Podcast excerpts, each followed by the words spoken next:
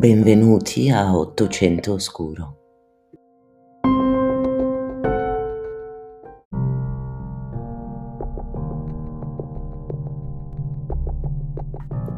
Questa volta per un breve episodio bonus farò anche una piccola introduzione, una sorta di trailer spoiler. Vi darò soltanto alcuni punti chiave di questa storia prima di cominciare. Il primo. Cosa succede quando c'è una donna che perde uno, due, tre, quattro, cinque figli e crede nella stregoneria. Il secondo, cosa succede se odia la sorella? Il terzo, e se questa donna abitasse accanto a una valle che si chiama Valdemone? E infine l'ultimo, cosa succede se il paese in cui abita ha come significato etimologico oscuro? Cominciamo. La storia che sto per raccontarvi è fra le più tragiche dell'Ottocento e forse non solo. Ripercorreremo insieme le vicende che hanno come protagonista una donna che affrontò nella sua vita una tragedia e che da quella tragedia uscì decisamente cambiata.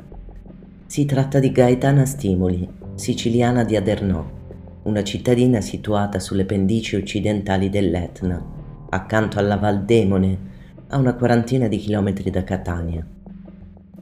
Adernò, oggi Adrano, era di fondazione greca e venne per la prima volta infeudata dai Normanni poco dopo l'anno 1000, dopo una sanguinosa battaglia con gli occupanti arabi.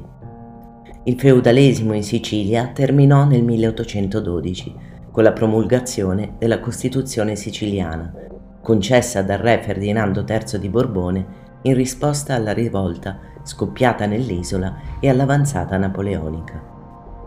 Gaetana nacque esattamente 50 anni dopo e lì risiedeva insieme a suo marito e ai suoi due figli. Ai tempi la contea ospitava oltre 15.000 abitanti e pare che l'origine del suo nome fosse sicana, con derivazioni dal latino ater e dall'umbro adro. Il significato è scuro, nero, Mai nome fu più azzeccato, dato il racconto che ascolteremo insieme in questa puntata. La vicenda si svolge nel 1895, alle soglie del XX secolo, quando un'atavica condizione di povertà e ignoranza indusse una donna di 33 anni a trasformarsi in pluriassassina. A innescare la furia omicida della donna non furono solo povertà e ignoranza, ma un dolore che non conosce conforto né tregua, un dolore che nemmeno il tempo di una vita può alleviare, la perdita dei propri figli. All'epoca miserie e malattie si portavano via tanti bambini. Secondo i dati Istat, a fine 1800 in Italia si contavano 347 decessi per mille nati vivi contro i due di oggi. Questo ovviamente non significa che perdere un figlio possa essere accettato con più rassegnazione o meno dolore di oggi. Gaetana ne perse cinque di figli e quella tragedia la portò verso l'inferno.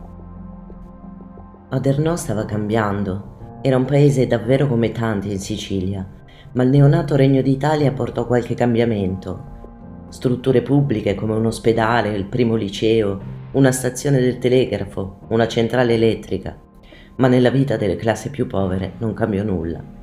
I contadini rimasero nella loro miseria e le terre incolte dei feudi non vennero riassegnate. Insomma, la grande speranza di riscatto, nata con l'arrivo della spedizione dei mille di Garibaldi, era morta sul nascere. Furono malattie infettive ed epidemie, in particolare il vaiolo e il colera, a mietere moltissime vittime, senza la consolazione di una diagnosi che potesse spiegare quelle morti. I medici dell'epoca non sapevano dare un nome a queste malattie e non esistevano cure. In ogni caso, di sicuro non esistevano per chi viveva in miseria. Ma quale fu l'evento che innescò il click maledetto in Gaetana? Fu la morte del quinto e ultimo figlio.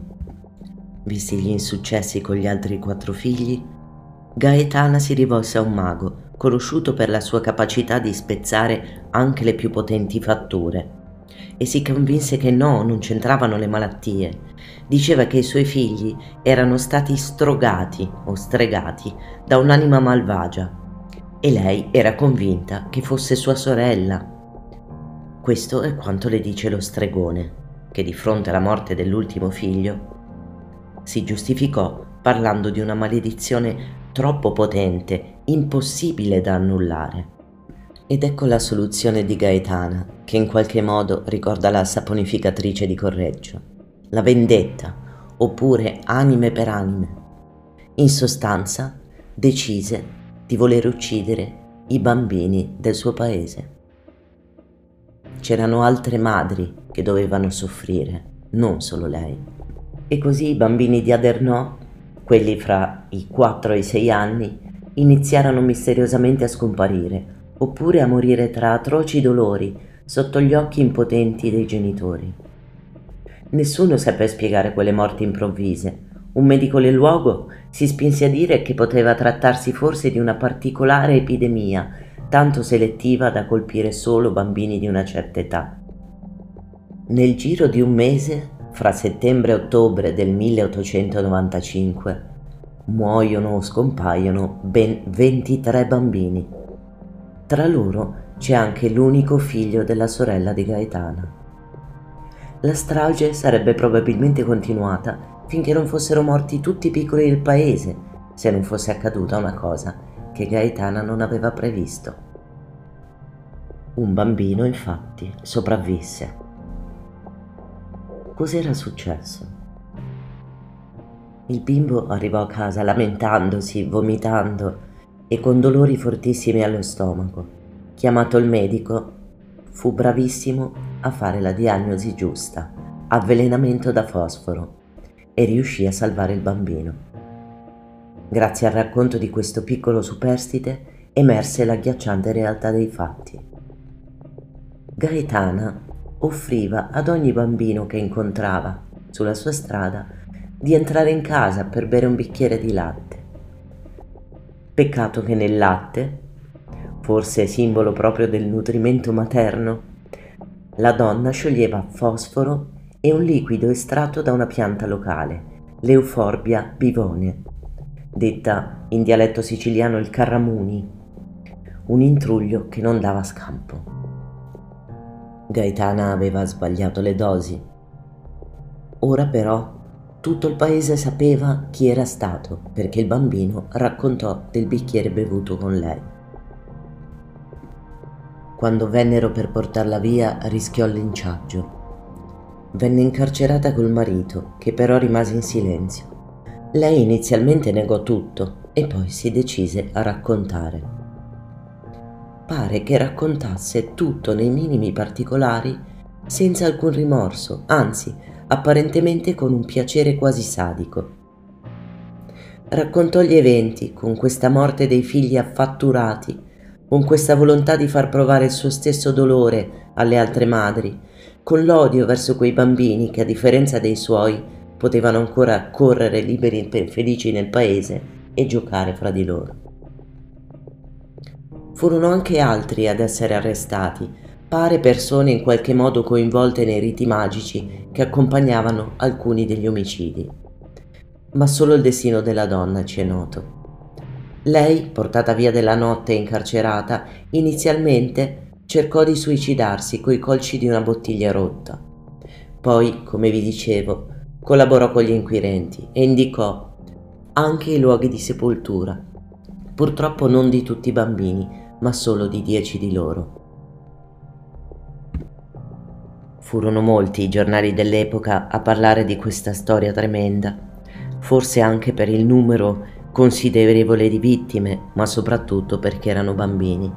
E non erano giornali solo italiani, ma fino addirittura agli Stati Uniti, in Austria e soprattutto in Svizzera, dove vennero pubblicati molti articoli molto dettagliati il mito di quella strega cattiva che aveva irretito quei ragazzini che giocavano per strada e che, proprio per i forti legami di parentela e di conoscenza tra tutti quelli del paese, si erano fidati di lei, si diffuse rapidamente e rimase per molto tempo nell'immaginario e anche negli incubi dei ragazzini.